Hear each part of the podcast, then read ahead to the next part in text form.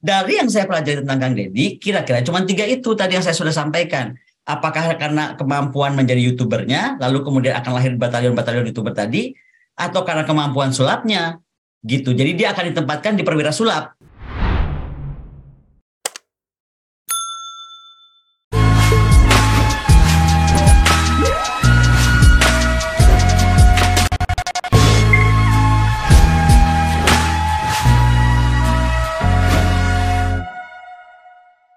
Tanpa sadar sebenarnya kita ikut uh, berandil uh, dalam uh, kerusakan sejarah dalam hal ini pengelolaan negara dengan cara memberikan permakluman secara komunal pada peristiwa-peristiwa yang awalnya kita anggap sepele tapi ternyata yang saya katakan tadi tanpa sadar itu menimbulkan uh, kerusakan, setidaknya kerancuan. Bagaimana uh, kita seharusnya uh, memahami tentang mengelola negara itu seperti apa sih? Uh, ada banyak peristiwa yang terjadi belakangan ini, dan ada salah satunya yang uh, berhubungan dengan internal TNI. Apa itu uh, pemberian pangkat letnan kolonel tituler kepada uh, seorang pesohor seorang youtuber hebat, uh, orang memanggilnya Om Deddy Corbusier dengan uh, subscriber yang saya rasa sekarang sudah mungkin tembus 20 juta.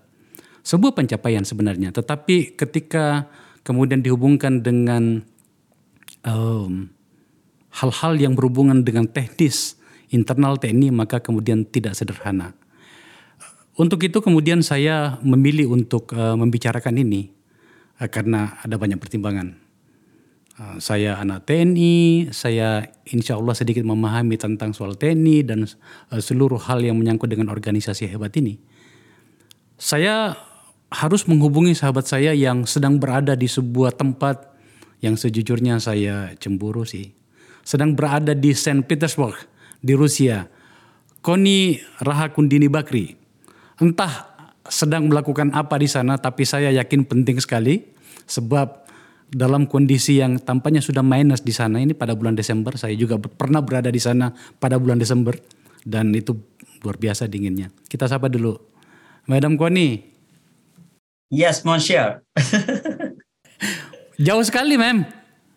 Jauh lah. Aku lagi tugas penting dan ini tuh aku masih di Saint Petersburg, kakak. Tapi satu jam, dua jam ke depan, aku akan geser ke perbatasan Finlandia. Nah, Jadi lebih dingin lagi. Di sini sekarang minus 14.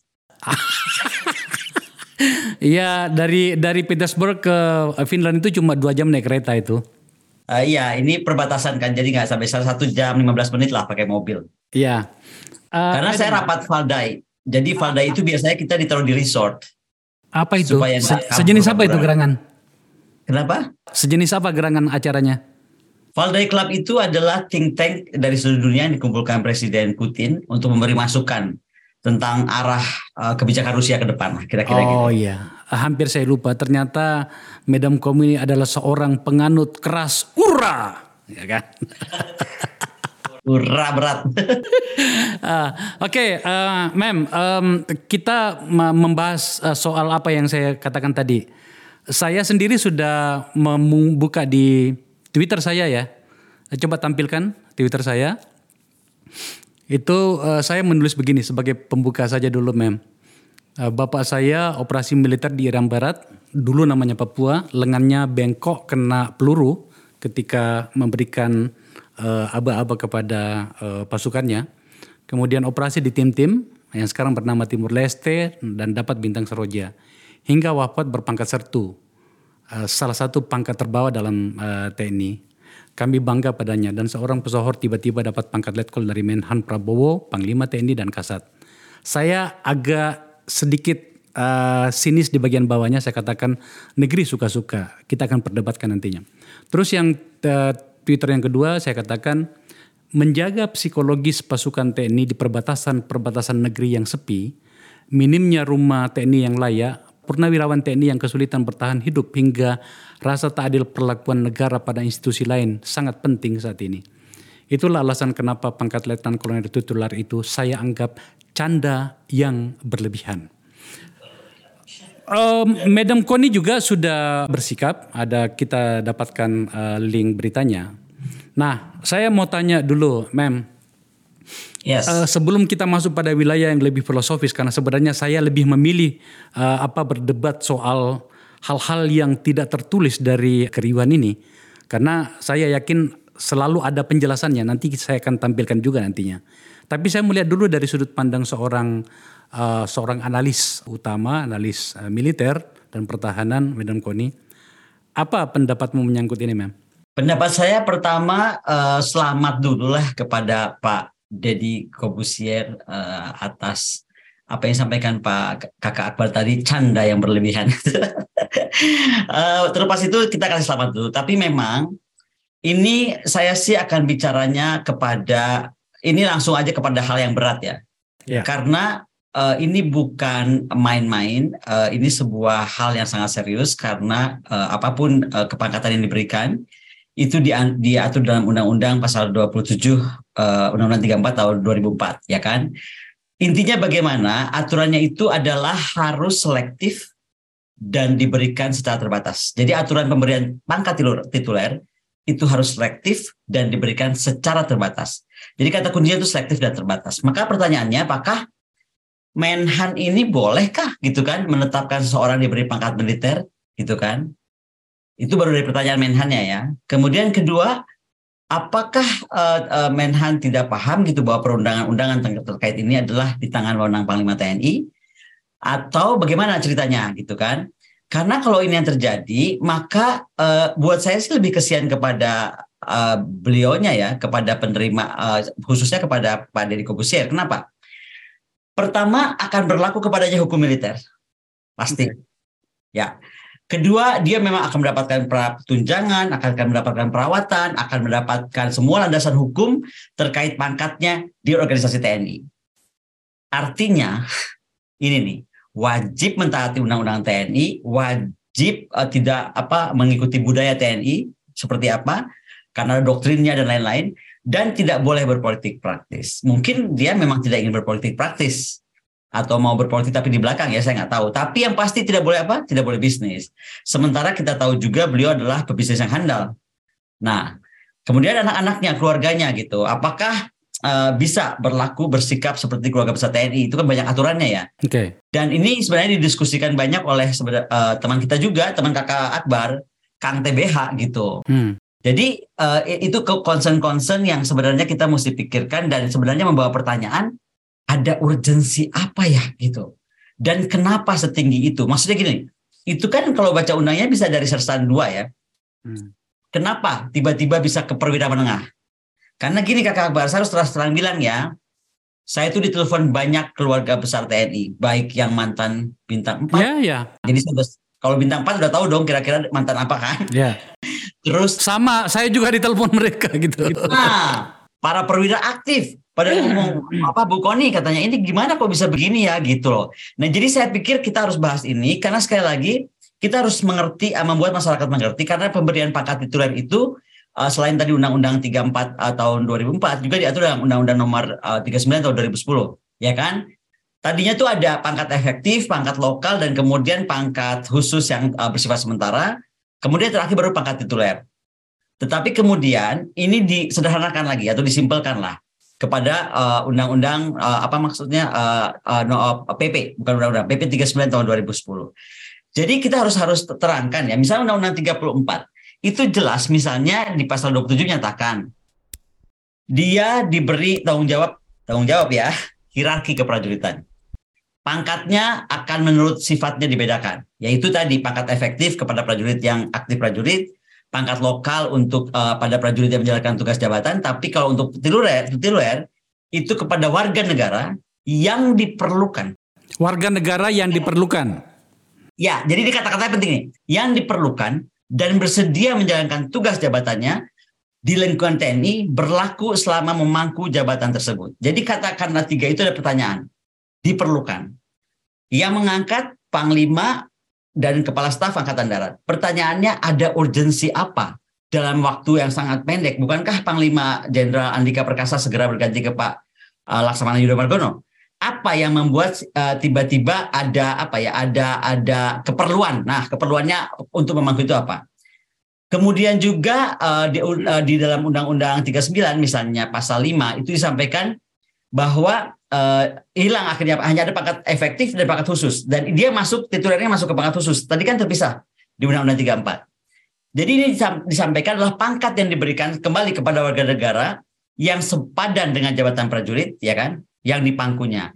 Artinya ini membawa saya bertanya, kenapa bukan sersan, bukan kapten, bukan mayor, langsung let call? Kan harus ada harus ada harus ada ukurannya, ya kan? Yeah. Kemudian uh, dia uh, apa ya uh, sekali lagi uh, dia bersedia diangkat ketika dan mampu menjalankan tugasnya sebagai prajurit dan menggunakannya itu hanya selama memangku jabatan dan berlaku hukum militer dan kewenangan yang di apa termasuk peradilan militer. Jadi kalau tiba-tiba sedang menjabat ini Kang Dedi atau Pak Dedi itu melakukan uh, sebuah kesalahan pidana kah, perdata kah, itu akan ditariknya ke hukum pidana militer. Hukum perdata militer. Jadi akhirnya hak sipilnya lepas gitulah bahasa sederhananya mah. Bahasa sederhananya gitu. Oh, Eh, menjadi serius ya? Kalau nggak serius mah itu namanya bukan bukan tituler. iya. Nah, oke, okay. kita akan uh, mengelaborasi uh, hal-hal itu nantinya pada bagian-bagian akhir diskusi kita, Mem. Saya mau uh, masih mau menindaklanjuti. Pemberian tituler itu itu kewenangan siapa sebenarnya? Apakah cukup hanya Menteri Pertahanan atau harus ada campur tangan dari otoritas militer langsung dalam hal ini Panglima TNI dan terkhusus lagi Kepala Staf Angkatan Darat? Ini wewenang Panglima.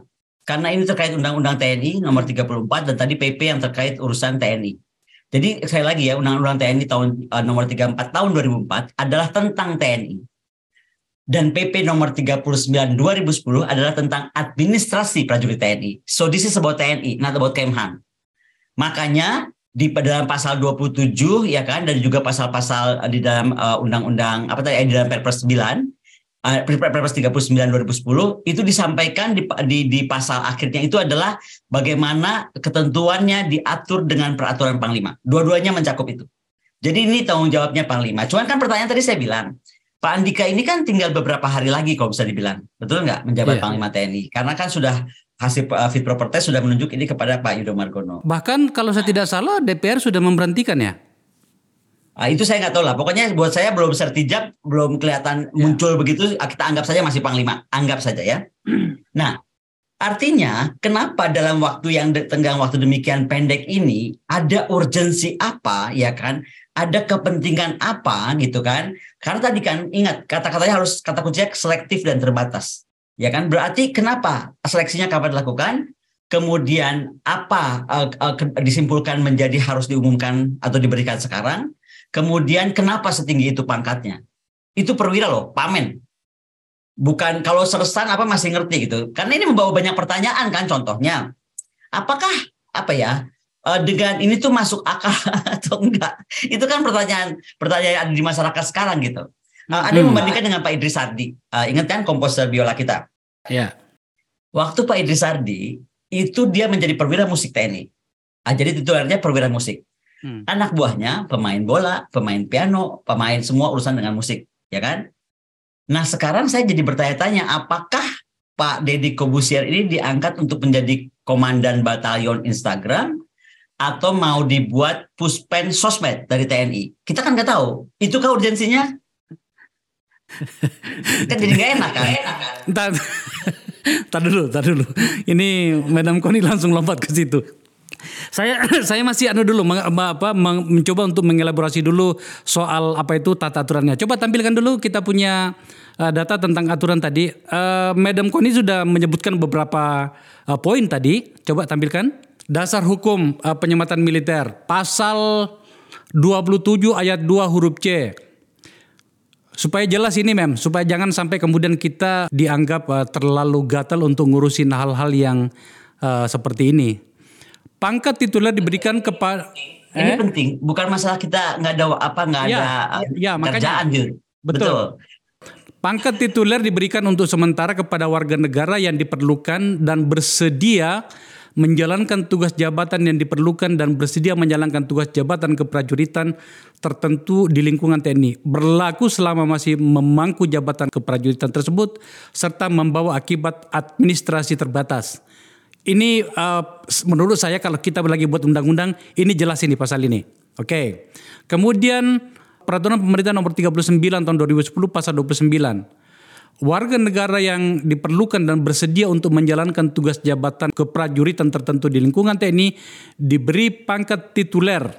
Tadi Madam Koni sudah mengajukan pertanyaan sebenarnya pada bagian ini. Oke, kalau memang begitu, eh, kenapa bukan sertu? Kenapa bukan serda? Kenapa langsung let call? Oke.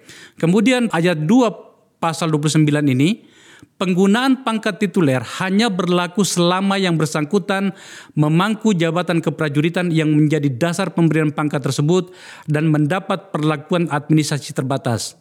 Kalau dalam bahasa membaca undang-undang ini jelas, clear.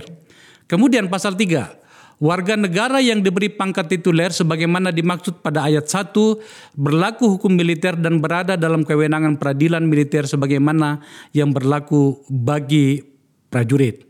Tadi Madam Konbi juga sudah menjelaskan ini. Penjelasan ayat 2-nya itu yang dimaksud dengan administrasi terbatas adalah selama memangku jabatan keprajuritan kepada yang bersangkutan diberikan rawatan kedinasan secara terbatas berupa satu tunjangan tituler sebesar 15% dari gaji pokok prajurit bagi yang berasal dari pegawai negeri sipil sesuai dengan kepangkatan yang dipangkunya tidak termasuk tunjangan keluarga. Kalau dalam bahasa sederhananya dapat gaji 15% dari gaji normal kira-kira begitu. Penjelasan pasal 5 ayat 2 adalah setelah tugas satu jabatan tersebut selesai yang bersangkutan kembali ke pangkat semula yang dimaksud dengan Pangkat tituler adalah pangkat yang diberikan kepada warga negara yang sepadan dengan jabatan keprajuritan yang dipangkunya. Serendah-rendahnya setelah yang bersangkutan tidak lagi memangku jabatan keprajuritan pada pangkat yang dimaksud. Begitulah kira-kira. Oke.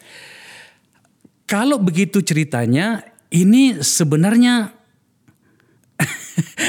berisiko bagi Om Deddy sebenarnya ini. Oh iya, makanya tadi saya bilang selamat tapi uh, apa ya uh, tahukah gitu segala konsekuensinya gitu. Anggaplah beliau tuh tahu. Jadi resiko itu sebenarnya dua ya menurut saya kakak. Satu ke ke ke, ke Pak Dedinya ya kan dia akan harus merubah uh, cara dan uh, um, apa ya budaya kehidupannya itu kayak udah pasti. Iya. apalagi yeah. tadi saya nggak tahu nih kita akan melakukan ini berapa lama. Ini kan nggak ada. Tadi kan disampaikan dalam undang-undang ada waktu berlakunya. Makanya pertanyaannya kalau dulu Pak Idris tadi itu diangkat menjadi perwira musik Beliau namanya perwira musik, ya kan? Iya. Yeah. Maka nggak enak bahasa saya. Apakah sekarang ini uh, menjadi perwira sulap atau perwira uh, sosmed gitu atau apa? Karena sekali lagi uh, saya hanya ingin mengerti urgensinya, gitu kan? Ada yang nyeleneh misalnya uh, mau WA saya gitu kan? Atau ini urgensi mau persiapan 2024? Ya kalau itu saya mau jawab aja ngono yang ngono tapi ojo ngono gitu loh. Karena masyarakat itu kan berpikirnya ke mana-mana kalau nggak ada ya, penjelasan. Ya, makanya sebenarnya itu juga yang membuat kita menunggu penjelasan itu. Kementerian Pertahanan sebenarnya sudah itu membuat jawaban ya, meskipun belum terlalu masif. Tetapi gini loh, saya masih mau melanjutkan yang tadi itu.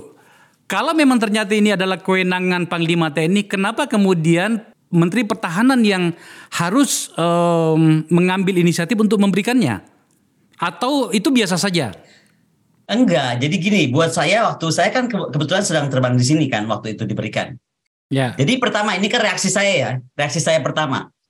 Ini kayak cosplay gitu. Satu pakai baju macam Soekarno, jadi kayak Soekarno wannabe. Hmm.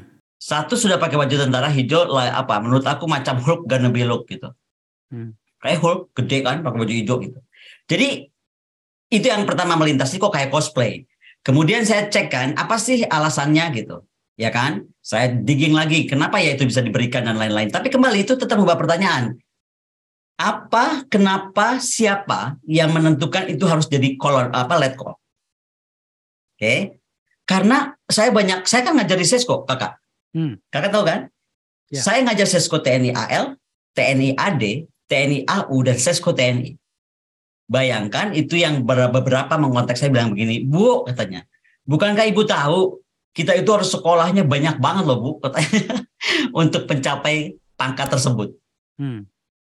Jadi ini kan jadi pertanyaan bukan saja di kaum sipil, ya kan seperti kita, tetapi juga event di lingkungan militer yang aktif loh, jangan salah.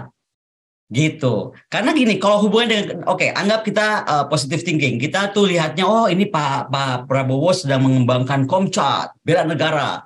Dan Pak uh, Pak Dedi itu adalah duta besar dari Komcat atau bela negara atau apa pun lah namanya saya nggak tahu bukan duta besar apa namanya atau influencer atau apa. Tapi kalau kita lihat sebenarnya dengan pangkat seperti itu, itu banyak sekali perwira-perwira kualifikasi komando yang bisa memimpin pasukan infanteri infanteri komandan cadangan. Makanya akhirnya saya bertanya begini, pertanyaannya Pak DC ini membawa siapa ya? Diangkat oleh eh, Jenderal uh, Dudung ini sebagai apa? Dia membawa siapa? Perwira buzzernya Pak Dudung kah? Karena karena Pak Dudung kan pernah kita alami menggunakan buzzer tentaranya gitu kan? atau menjadi perwira buzzer menhan. Kalau itu saya bisa ngomong karena saya waktu sedang berseteru tentang tentang 1.700 triliun waktu dengan kakak itu rame, saya diserang buzzer dari Kementerian Pertahanan lah itu confirm. yang mengkonfirm saya pada sekolah langsung jadi bukan ini bukan gosip ya, confirm saya digunakan buzzer. Nah, jadi saya mau tanya tuh begitu, apa urgensinya? Apakah tadi ada urgensi dari dari kepala staf angkatan darat menggunakan pasukan infanteri uh, apa uh, komponen buzzer atau apa gitu? Ini kan yang mesti dijawab. Tunggu dulu, kenapa uh, Madam Komi menyebut Pak Dudung? Kan yang memberikan ini adalah Panglima TNI. Iya, tapi kan dia pakai bajunya Angkatan Darat. Berarti kan yang memberikan juga Kepala Staf Angkatan Darat. Kan nggak oh. mungkin Panglima TNI mengambil mengambil langsung pilih warna daratkah, lautkah, birukah, uh, udarakah? Kan enggak. Oh gitu ya. Artinya sebenarnya dalam dalam konteks let call tituler untuk uh, Mas Dedi ini ini sebenarnya itu adalah tanda petik kesepakatan tiga pihak ya. Kementerian tiga pihak dan semuanya angkatan darat. Lah ya, Kementerian Pertahanan, Panglima TNI dan uh, Kepala Staf Angkatan Darat. Kira-kira gitu ya? Kira-kira beginilah. Kita bisa lihat latar belakang Pak Prabowo itu kan angkatan darat. Dia sekarang okay. kebetulan menjadi uh, Menhan. Uh, Panglima TNI kita Jenderal Andika Perkasa angkatan darat, ya kan? Okay. Yang sebentar lagi akan berganti kepada angkatan laut. Kemudian yang uh, kepala staf angkatan darat ya jelas angkatan darat, ya kan? Nah, Pak Dedi diberikan angkatan darat. Jadi menurut aku nih Kenapa angkatan darat ya kan? Ada apa? Makanya kan saya jadi berpikirnya jadi kita kan harus melatih pemikiran kita ada apa negara ini memerlukan? Tiba-tiba tadi apakah mau bikin saya nggak main-main. Apakah mau bikin batalion Instagram batalion youtuber atau apa gitu? Karena jabatannya tadi ya kecuali jabatannya nggak setinggi itu. Karena begini saya terus mikir lagi apa karena kak, lebih bagus? Karena kak itu tuh jago sulap loh.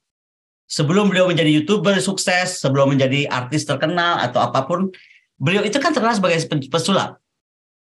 Saya masih berpikir positif. Mungkin Pak Dedi ini akan disuruh melatih komcat kita, ya kan? Komcat kita kan banyak banget tuh. Targetnya Pak Prabowo udah berapa? 20 ribu, 100 ribu, ya kan? Hmm. Supaya bisa sulap sun. Ada musuh datang, tank bisa hilang. Senapan bisa hilang. Pesawat tempur hilang. Kapal selam hilang gitu. Terus, wah kalau itu mah jangan cuma let call. Bintang 4 sekalian. Keren dong itu maksud aku. Jadi I just want to know why gitu kan. Ya, itu atau pohon saya. atau prajurit bisa berubah jadi pohon. Gitu kan keren. Gak bisa ngomong saya. eh beneran enggak ini kan ngobrol. Iya, tunggu dulu, tunggu dulu, tunggu dulu. Ini memang uh, tetuler ini hanya angkatan darat yang mengeluarkannya atau pernah nggak angkatan laut dan angkatan udara juga memberikan?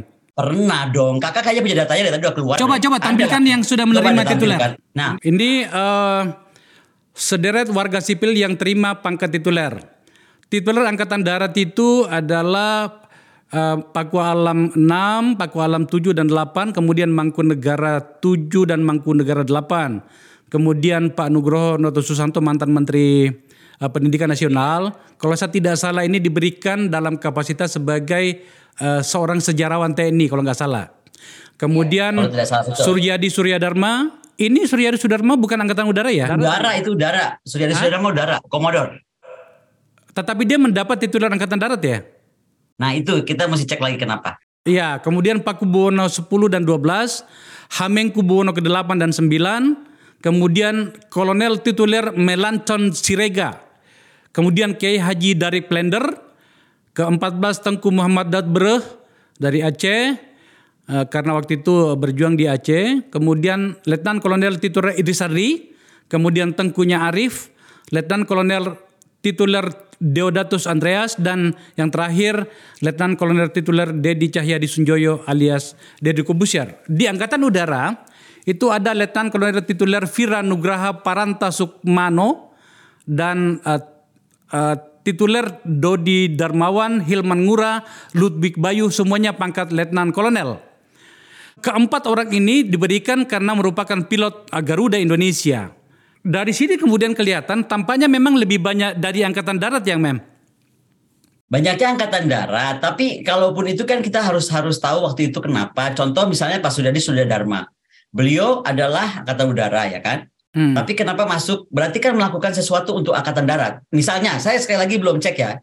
Misalnya, apakah melatih uh, angkatan uh, penerbat, para penerbang angkatan darat? Kan bisa aja. Ya. Gitu. Itu salah satu contoh. Sekali lagi karena saya lagi di sini dan lagi kebetulan padat acara saya, jadi saya nggak bisa cek dengan cepat siapa mereka itu hmm. dan kenapa diberikan. Tetapi kembali pertanyaan kita kan sekarang kepada tadi, kita kan harus balik ke aturan, hmm. ya kan?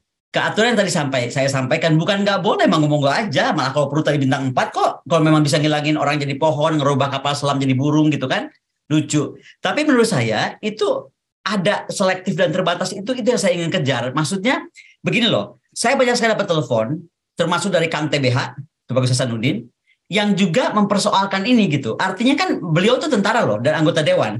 Ya. Ya kan jadi kalau beliau saja bingung, apalagi saya, apalagi kakak Akbar gitu. Makanya sebenarnya kita harus meminta dengan sangat hormat Panglima TNI Andika Perkasa itu mungkin bisa menerangkan dalam keterbatasan apa atau batas-batas apa uh, yang dia buat, kemudian uh, bagaimana hal-hal selektif yang beliau juga lakukan, ya kan? Yang kemudian menjadikan Pak Deddy Kobusier menjadi lead call. Misalnya saja, kalau cuman tadi kakak bilang soal soal ini ya follower. Ya. Yeah. Kalau soal follower kenapa nggak kita angkat Nagita Slavina, Raffi Ahmad, siapa lagi? Sebut aja semua yang yang yang hebat-hebat. Mbak Im Wong gitu. Yeah. Iya kan? Jadi kalau hitungannya cuma hanya mereka dia punya follower, saya kira yang lain juga mesti lakukan uh, fair dong gitu. Kenapa? Makanya saya hubungkannya kepada tadi kepada apakah uh, ini karena ada ada dorongan dari Menhan ya, apakah ini sehubungan dengan Komcat? Ya kan? Hmm. Tapi itu pun ada jawabannya. Karena banyak sekali perwira aktif, ya kan, yang sebenarnya mampu membimbing atau berkualifikasi komando hmm. untuk kemudian memimpin atau naik misalnya dari mayor jadi letkol gitu kan, untuk memimpin pasukan infanteri komponen cadangan. Kenapa seorang Dedi? Gini gini, eh, gimana kalau kemudian kita eh, bawa alam berpikir kita pada hal yang lebih progresif, mem. Maksudnya begini ini kan zaman di mana yang namanya uh, media sosial itu sangat mengambil peran. Bagaimana dalam mengikuti sejarah uh, peristiwa tumbangnya uh, beberapa kekuasaan itu tumbang karena kekuatan media sosial misalnya ya kan bagaimana Twitter kemudian dipakai untuk memobilisasi massa dan kemudian jatuhlah sebuah pemerintahan seperti yang terjadi pada beberapa negara. Bagaimana kalau kemudian kita bawa pikiran kita ke situ bahwa menurut logika angkatan darat dan atau panglimanya atau juga bahkan termasuk dengan kementeriannya bahwa kemampuan Deddy Corbusier yang harus diakui hari ini adalah salah satu tokoh di dalam dunia medsos itu bisa memberikan efek positif bagi uh, eh, TNI. Contoh misalnya uh, mendiskusikan hal-hal yang berbau uh, optimisme bagi TNI agar kemudian rasa kebersamaan dan uh, rasa apa solidarity di internal uh, apa ratusan ribu pasukan kita itu bisa menjadi semakin lekat dengan diskusi-diskusi barangkali atau tayangan-tayangan yang diasuh oleh Deddy Corbusier yang memang harus diakui besar dia punya subscriber. Kakak, begini, kita tuh lagi bicara tentang sebuah negara normal kan? Hmm. Bukan negara nggak normal. Kalau itu bukan negara normal, maka youtuber terkenal Amerika, youtuber terkenal Rusia, youtuber terkenal mana lagi? Sebut negara NATO, mm-hmm. ya itu dari kemarin-kemarin udah pakai youtubernya nyerang antara lagi perang Rusia Ukraina ini. Kenapa mesti kepala negaranya? Kenapa mesti tentaranya turun? Hmm. Satu, itu nomor satu. Nomor dua, pemahaman bahwa kita harus menguasai dunia cyber, dunia maya, itu bukan berarti seperti yang sekarang. Ini sebenarnya saya udah khawatir lama nih. Kenapa ya?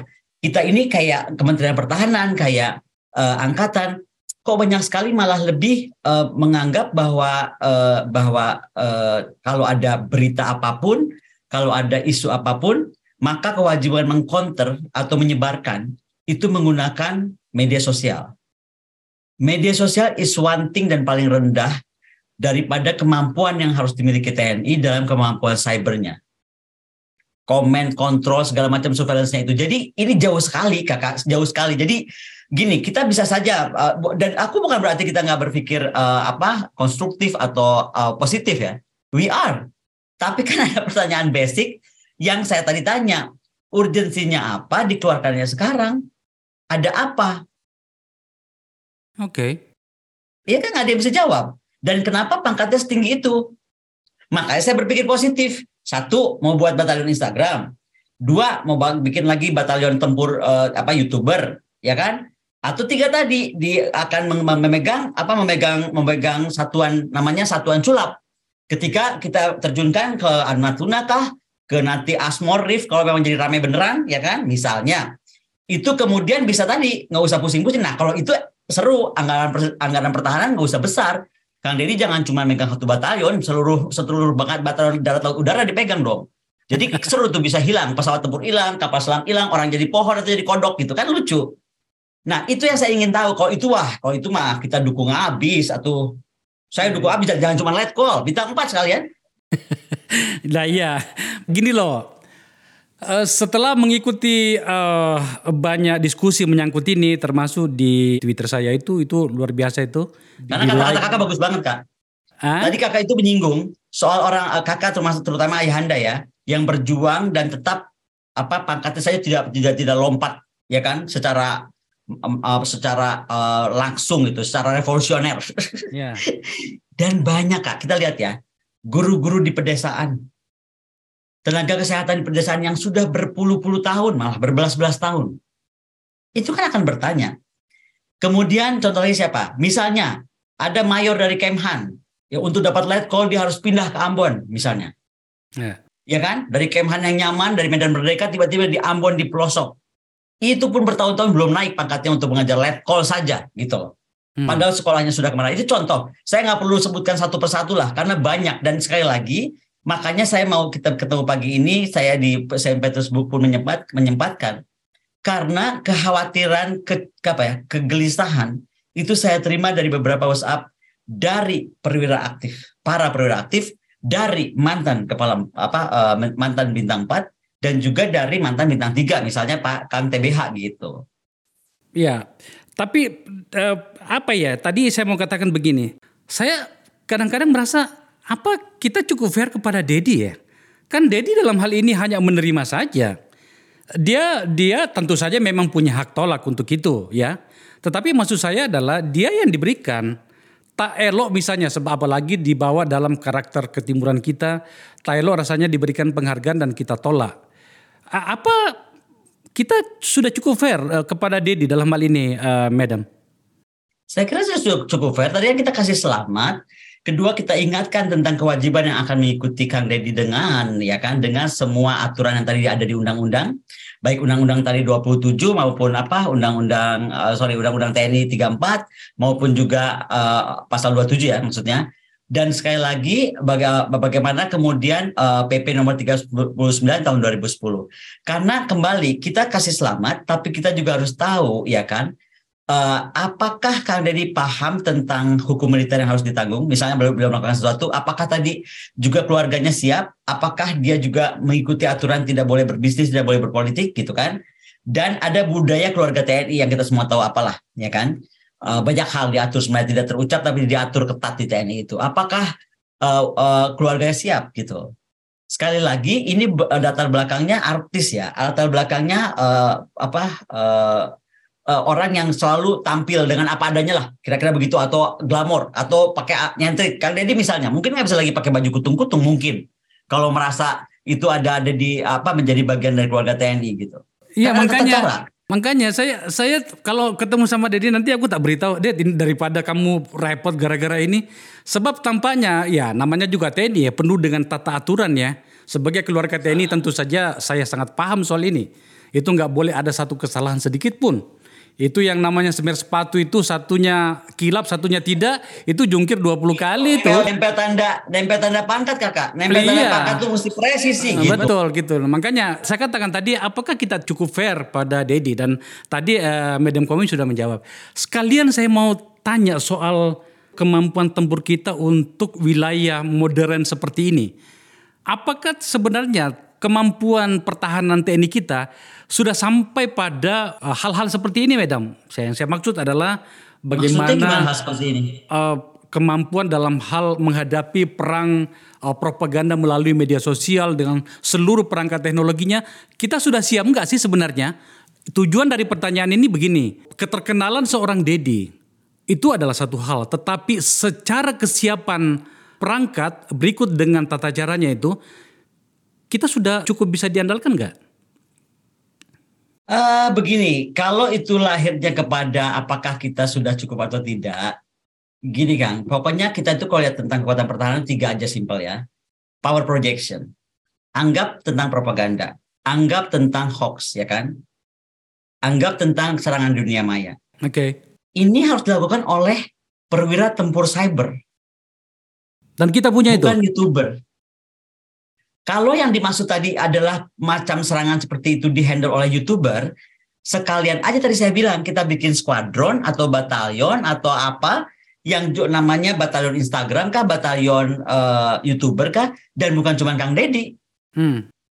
Harus ada kak. Itu saya, saya udah nggak hafal lah. Di kita tuh ranknya siapa sih? Baim Wong lah, kemudian Raffi Ahmad lah, siapa saya nggak ngerti itu. Itu uh, silahkan saja ya kan? Tetapi ya. semua influencer kalau memang mau dianggap begitu, begitulah. Tapi kan nggak se sebegitu juga. Kita makanya tadi saya bilang kita mau perawakan negara kita sebagai negara normal nggak?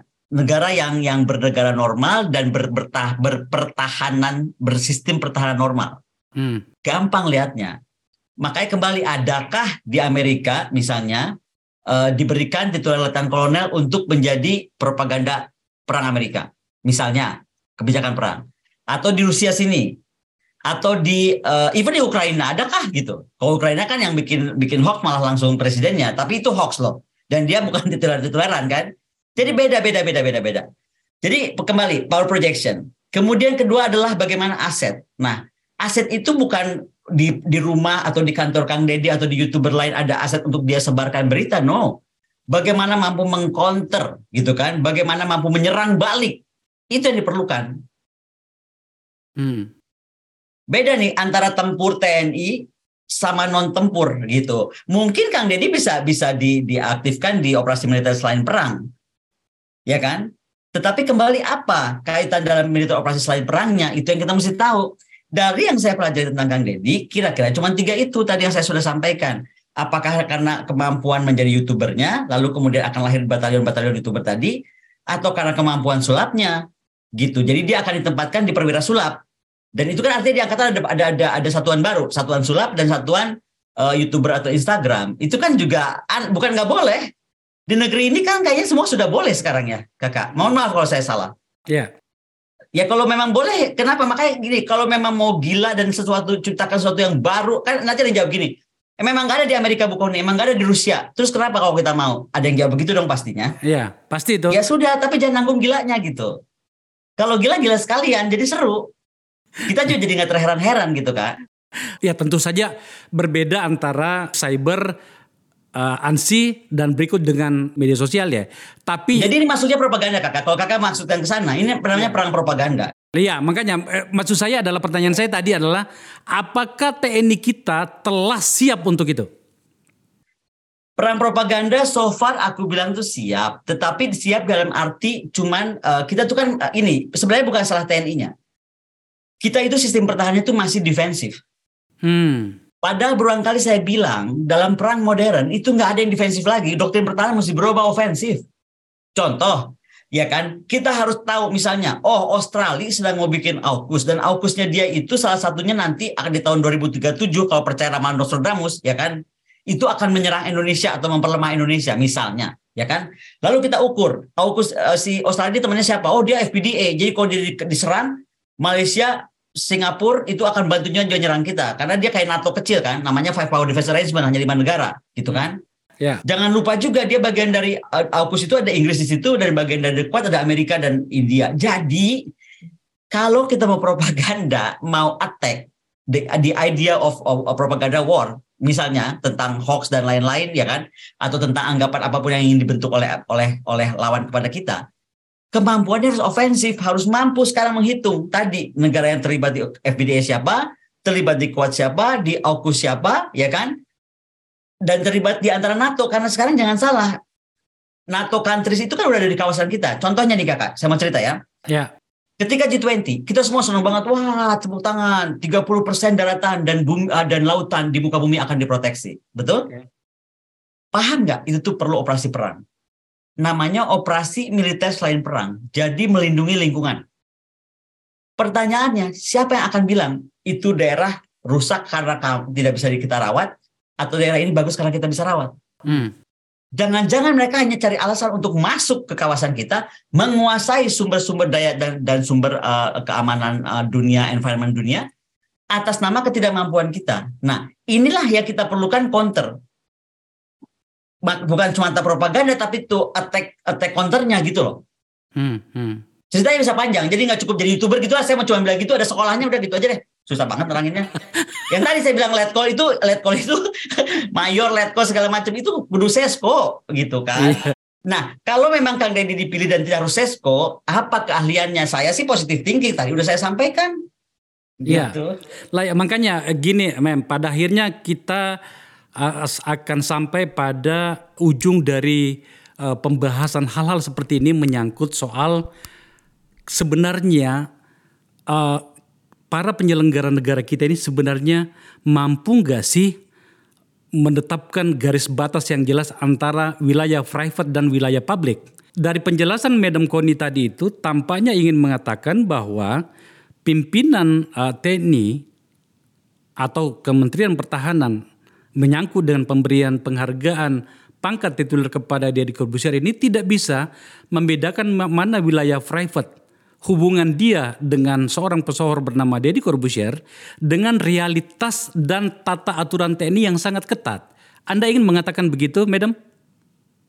Saya cuma pengen bilang sekali lagi dengan segala hormat selamat kepada Kang Deddy, tetapi sebagai rakyat Indonesia dan kebetulan saya agak paham pertahanan gitu, sekolah saya terkait militer juga, saya mempertanyakan tadi konteksnya apa, urgensinya apa ya kan? Karena kembali ke undang-undang itu harus jelas sekali tentang kata-kata selektif dan terbatas. Kedua, oke. Okay.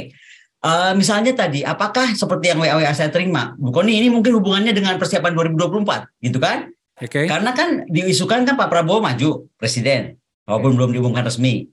Kemudian Pak Andika juga diisukan akan menjadi ada yang dorong calon presiden, ada yang dorong uh, calon uh, wakil presiden dari partai tertentu, ya kan? Oke. Okay. Terus saya nggak tahu kalau keperluannya keperluannya apa uh, Mr. Double D kita sebutnya Pak Dudung itu apa. Tapi sekali lagi ini di, uh, disampaikan dalam dalam dalam satu WA yang saya terima dari salah satu tokoh angkatan udara. Ngono yang ngono tapi ujang ngono gitu. Yang bercanda jangan keterlaluan gitu loh. Itu aja kan. Jadi mau dibulak balik ke mana tuh kita masih belum tahu sampai ada sekali lagi pemberitahuan dari Panglima TNI. This is the urgency ya kan kita sedang menghadapi apa diperlukannya kapan berapa lama atau mungkin bukan dari Panglima TNI mungkin Panglima TNI pun juga karena didesak oleh Menhan saya kan nggak tahu karena kan yang memberikan juga Menhan harusnya kan Panglima hal yang sama juga saya terima Madam dari seorang uh, kawan kita senior kita pangkatnya tinggi sekali jabatannya pernah sangat tinggi sekali di Republik ini mengatakan Betul. kita akan selalu bisa menemukan penjelasan dari sebuah keputusan seperti ini tetapi kemudian kita akan berada pada sebuah ruang yang tampaknya tidak akan bisa menjawab apa itu. Pada wilayah mana kata kepantasan dan kepatutan itu memiliki makna. Itu bahasanya dan saya ya harus setuju dengan pendapat ini, Madam. Saya juga setuju. Makanya saya pikir uh, saya harus menerima tawaran bicara uh, pagi ini dan sekali lagi saya berharap ya kan ada reaksi segera karena misalnya saja dari contoh dari dari uh, analis pertahanan lainnya uh, Nuning Kertopati misalnya dia juga menolak gitu mempertanyakan ini kok begini ya kan jadi uh, analis, uh, masyarakat umum, uh, uh, anggota TNI aktif, anggota TNI apa purna tugas, okay. pangkat dari rendah sampaikan kepada bintang 4 gitu kan. Yang sudah menjabat juga bukan di atas lagi bintang 4 sebenarnya jabatannya gitu. Nah, hmm. ini semua bertanya. Nah, ini kan harus ada jawaban. Dan di situlah sebenarnya kita memang, saya makanya suka kata-kata kakak uh, apa ya tadi tuh bercanda apa kak gimana kak bahasa tadi? Bercanda yang bercanda, berlebihan. Nah, kalau bercanda jangan berlebihan gitu. Lah iya, makanya jadi itu tadi saya saya ulangi lagi uh, mereka mengatakan tampaknya ini soal kepantasan dan kepatutan. Uh, hal yang lebih jauh lagi saya bahasakan begini, mem. Kan pernah kan kita membahas di sini uh, tentang sebuah peristiwa yang terjadi di internal TNI, di mana kemudian tampaknya pimpinannya pada saat itu dalam hal ini Pak Dudung dan itu uh, Madam Koni sangat sangat bereaksi adalah tak jelas di mana batasan uh, area private Pak Jenderal ini dengan kepentingan TNI sendiri. Saya khawatirnya dalam peristiwa ini, saya jangan gunakan kata kasus, dalam peristiwa pemberian uh, let call tituler ini kepada teman kita itu, tampaknya juga irisan itu tidak terlalu jelas, Madam irisannya tidak terlalu jelas dan kita kan bisa uh, lihat kan secara terbuka lah track recordnya hubungannya seperti apa dan kembali lagi ya kalau saya sih sederhana aja lah. Uh, intinya gini, ini perekrutan yang luar biasa. Okay. Apalagi dilakukan kepada sipil, ya kan? Karena sekali lagi untuk mendapatkan pangkat militer itu harus sesuai kebutuhan. Okay. Bukan keinginan pejabat atau keperluan mendesak dari pejabat baik ke pejabat di Kementerian Pertahanan setingkat Menhan, ya kan? Atau pejabat di Mabes TNI setingkat Panglima TNI atau pejabat di Kepala Staf Angkatan Darat setingkat Kastaf gitu. Bukan itu. Apa, ke mana negara akan membawa seorang Deddy Kobusier? Mungkin itu yang harus dipertanyakan dengan pangkat titulernya itu. Itu menarik betul. Kalau memang jawaban saya tentang batalion Instagram dan batalion sulap itu nggak ada gitu loh. Ini kan saya berpikir, berpikir positif kan saya nggak juga nggak dikasih tahu apakah itu ada pasukan rahasia batalion tadi kan nggak tahu. Tapi kita kan berpikir positif aja. Tapi udah saya pikirkan segala kemungkinan gitu loh. Jangan sampai kita suuzon gitu loh kakak. Tapi uh, dalam satu hal tadi saya sudah mengamini bahwa dengan kekuatan 20 juta subscriber di media modern bernama YouTube itu, itu adalah sesuatu banget itu eh, Madam Komni, apalagi untuk menghadapi sebuah momen-momen uh, politik bernama uh, election ya. If you keep saying that, harus fair dong. Yang dapat itu serentak aja semua youtuber hebat. saya kan gitu kan pertanyaannya. Kan kalau memang kekeh oh alasannya kekeh 20 juta itu yuk sekarang kita google ya. Coba ada staf kakak di sana. Siapa youtuber paling berpengaruh? Saya kira Mbak Wong deh. Kemudian siapa lagi? Ya kan termasuk yang tukang masak tuh. Siapa yang cantik? Yang sering masak itu banyak juga itu semua angkat aja tulen kalau memang itu yang kakak maksudkan. Ya, ya. Oke. Jadi tidak enak bagi saya. Jadi nggak enak juga buat aku. Oke, okay. tapi itulah Madam Koni uh, kenapa sampai saya angkat ini ada banyak ada banyak uh, pertimbangan bagi saya. Tentu saja selain sebagai saya anak militer ya, saya orang anak tentara, saya lahir di tangsi militer dengan pangkat rendah uh, bapak saya tapi dengan catatan pengabdian kepada uh, negara ini yang menurutku uh, lumayan lah gitu ya. Tapi terlepas soal itu saya tidak ingin membawanya pada wilayah private. Saya ingin menggarisbawahi bahwa jangan sampai kemudian area private itu dibawa pada sebuah uh, area yang lebih luas uh, bernama uh, TNI berikut dengan seluruh tata aturannya yang sangat ketat itu. Sebab itu uh, tidak menyenangkan uh, bagi uh, semua orang, terutama bagi uh, pasukan TNI kita baik yang aktif maupun yang uh, purnawirawan itu kakak Koni. Kakak bilang tadi soal kata tidak menyenangkan itu kurang tepat kakak izin. Hmm. Ini kita bicara tentang institusi garda terdepan bangsa. Oh ya. Yeah. Yang harus kita jaga betul ya kan. Ketika keriuhan terjadi yang lalu-lalu ditambah hari ini gitu kan. Dan kemudian membuat mereka semua bingung termasuk kita. Something very wrong happen pasti. Dan yang very wrongnya apa itu yang harus kita betulkan dan berharap segera ada klarifikasi dari Kementerian Pertahanan, dari Panglima TNI Andika Perkasa, dan juga uh, kepala staf kita. Karena sekali lagi dengan segala hormat terima apa selamat untuk kakak Deddy Kobusier, tetapi bolehkah kami rakyat biasa tahu urgensi apa yang terjadi? mau diarahkan kesatuan mana kakak sebagai letnan kolonel tadi. Itu itu penting kita tahu. Terakhir, uh, Madam, kalau kemudian uh, Om Deddy Corbusier, sahabat kita ini, akhirnya uh, setelah mempertimbangkan banyak hal termasuk dari diskusi kita ini, dan kemudian mengambil uh, sikap dan inisiatif untuk mengembalikan jabatan uh, penghormatan kepada dirinya itu, apakah itu dimungkinkan? Akan dimungkinkan, tapi mungkin akan dianggap menghina pemberinya, yaitu Menteri Pertahanan ya. Jadi kalau saya pikir dia akan cari exit door dan biasanya cara jago cari exit door ini kakak Dasko bisa diteleponnya kakak Dasko. exit doornya, exit doornya apakah kemudian oh tugasnya sudah selesai kok cuma 10 hari let call-nya gitu atau cuma perlu dua minggu saja. Itu yang sekali lagi karena kita nggak tahu tugasnya apa kan susah bahasnya kan. Ini kenapa kenapa kenapa larinya ke Om Dasko? Lo karena bagian beres-beres kan kalau ada kepanikan Om Dasko. Yang lalu oh, kan Om Dasko beresin Pak Menhan. Ya kan masa saya mesti underline. Jadi jadi sekali lagi kakak itu kan juga teman kakak teman kita semua. Uh, saya kira kalau kakak, kakak uh, Pak Pak Deddy mengembalikan agak akan menyinggung apalagi itu seorang Menteri Pertahanan ya dan ada Panglima ada Kepala Staf mungkin akan lebih bagus seperti yang lalu-lalu dibuatlah skenario cantik. Seperti apa? Gitu. Ya nggak tahu. Kita tunggu aja atau kakak bisa telepon Kadas kok undang di sini. Berita beritanya apa? Oke. Okay.